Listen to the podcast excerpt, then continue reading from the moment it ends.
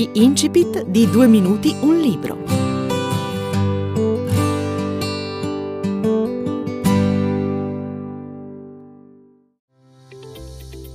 Cos'è il delitto perfetto? In molti si sono fatti questa domanda fra scrittori e registi e ciascuno ha dato la propria personale interpretazione. Io penso che le storie che parlano di questo possono riunirsi in tre grandi gruppi. Nel primo troviamo le storie dove le tracce, gli indizi a disposizione di chi indaga non sono abbastanza importanti da diventare delle prove a carico di qualcuno e il caso rischia di rimanere irrisolto. Nel secondo troviamo quelle storie dove la verità è presentata in maniera così evidente, così sfacciata che il lettore non ci crede perché non può essere così facile. E infine ci sono quelle storie dove la verità viene mascherata da qualcos'altro. Ecco, Triangolo è nato per cercare di dare la mia risposta a questa domanda. Io sono Daniele Gonella, già autore l'anno scorso dell'Amico Fedele, il mio romanzo d'esordio, e come avrete capito sono un autore di romanzi gialli. E c'è una seconda domanda fondamentale che mi faccio e che faccio anche a voi che leggerete questo nuovo libro, una domanda che si rivelerà determinante per la risoluzione del caso. Qual è la persona alla quale teniamo di più? Quella per la quale saremmo disposti a fare qualsiasi cosa, anche la più meschina. Per qualcuno potrebbe essere una donna, una ex moglie, con la quale ci si è lasciati in pessimi rapporti, ma per la quale cova ancora qualche timido sentimento sotto la cenere. D'altra parte, come pensa a un certo punto il protagonista della storia, non è mai facile soffocare del tutto un sentimento, per quanto male ci si è fatti l'un l'altro. Magari si tratta di un vecchio amico, o forse di qualcuno di poco raccomandabile, qualcuno al quale non si può dire di no. A cercare una risposta a questa domanda sono in due. L'ispettore capo della polizia di Dressano, Guido Sterle, e la sua nemesi, il suo eterno tormento, Leo Rodger, investigatore abusivo.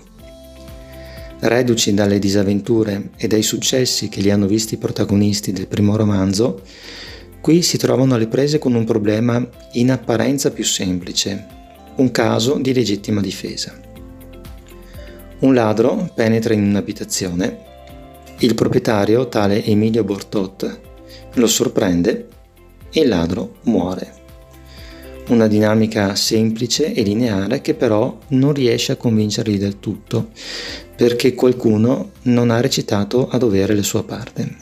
Anzi, l'ha recitata talmente male che la sua stessa presenza diventa fonte di dubbi. Non si riesce a capire infatti perché il ladro sia entrato proprio in quella casa. Si tratta evidentemente di un professionista, eppure non c'è niente di valore da rubare.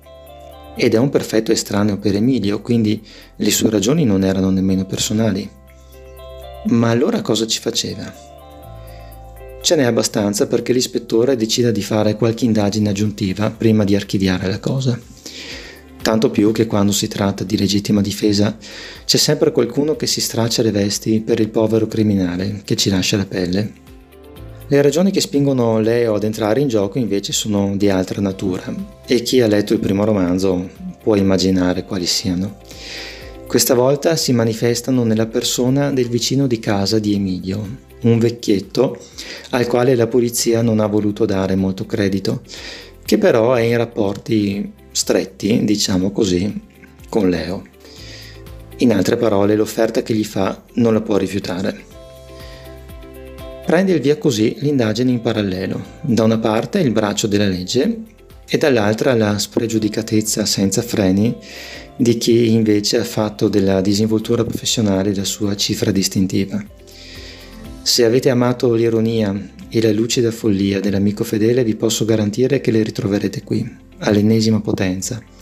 E stavolta ci spingeremo anche un po' più a fondo, nell'animo dei protagonisti e delle loro vicende personali. Triangolo di Daniele Gonella, You Can Print.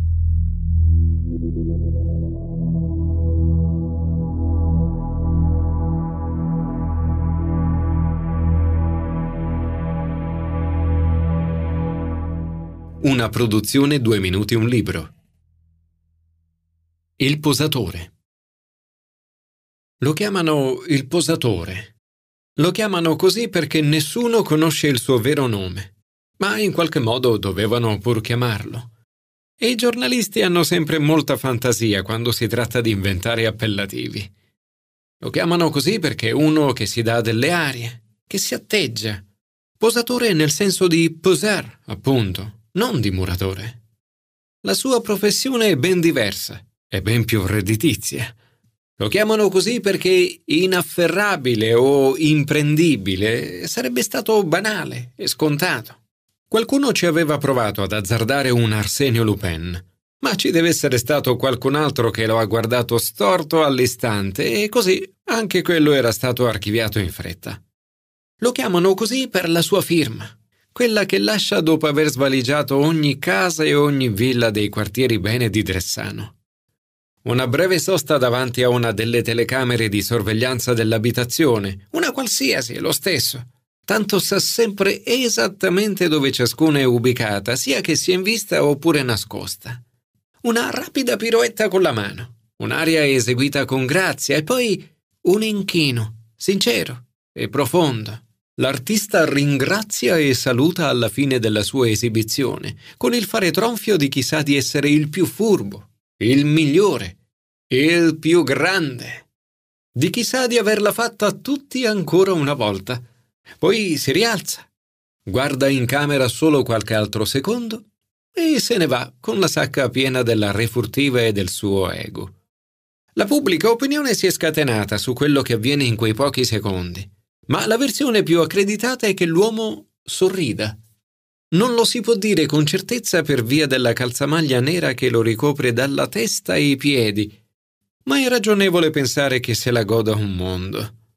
Il posatore è un ladro professionista in attivo ormai da molti anni nella provincia, ma che ha sempre gestito bene la sua impresa, dilazionando i colpi nel tempo. A volte passa anche un anno tra un furto e l'altro e concentrandosi su degli obiettivi che possono sempre garantirgli notevoli incassi. Ha preferito puntare sulla qualità piuttosto che sulla quantità e offrire così meno elementi e occasioni alla polizia per trovarlo. Un uomo intelligente e paziente, che anche nel pianificare le sue sortite programma tutto fin dove gli è possibile e a volte anche oltre. Le autorità rimangono sempre perplesse dalla quantità di informazioni di cui sembra disporre, che gli permettono di andare e venire come se ogni casa fosse la sua. Sa sempre quando l'abitazione è vuota e per quanto tempo lo rimane. Conosce persino i codici dei sistemi di antifurto. Mai una volta ha avuto bisogno di neutralizzarli. Li ha sempre disinseriti con la disinvoltura di chi li aveva inseriti solo poco prima di uscire. Ma più di tutto è la sua firma a disturbare il sonno di chi lo insegue. Quegli spettacoli davanti alle telecamere. Come fa a sapere dove si nasconde l'obiettivo, anche quando è perfettamente mimetizzato? Questo suo vezzo ha indotto la polizia a pensare che l'inattività fra un colpo e l'altro sia una necessità tecnica per permettergli di studiare a fondo le abitudini di quegli inquilini e la struttura delle case.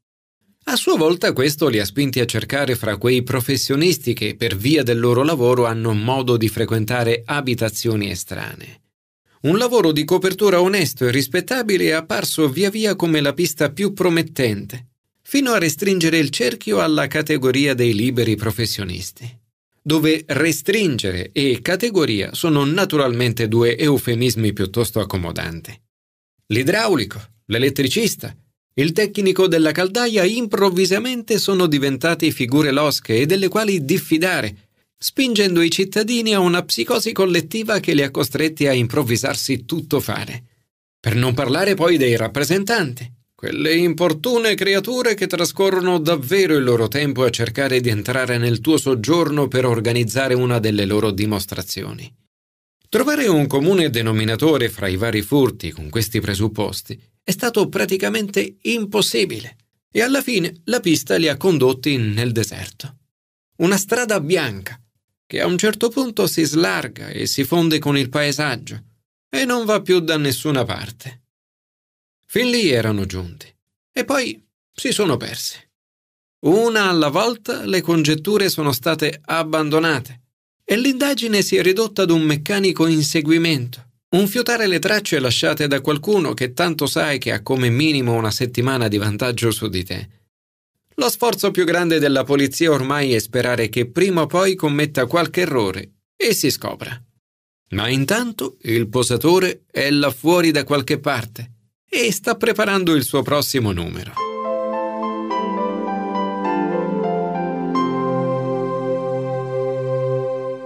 Avete ascoltato l'incipit di Triangolo di Daniele Gonella, You Can Print. Una produzione due minuti un libro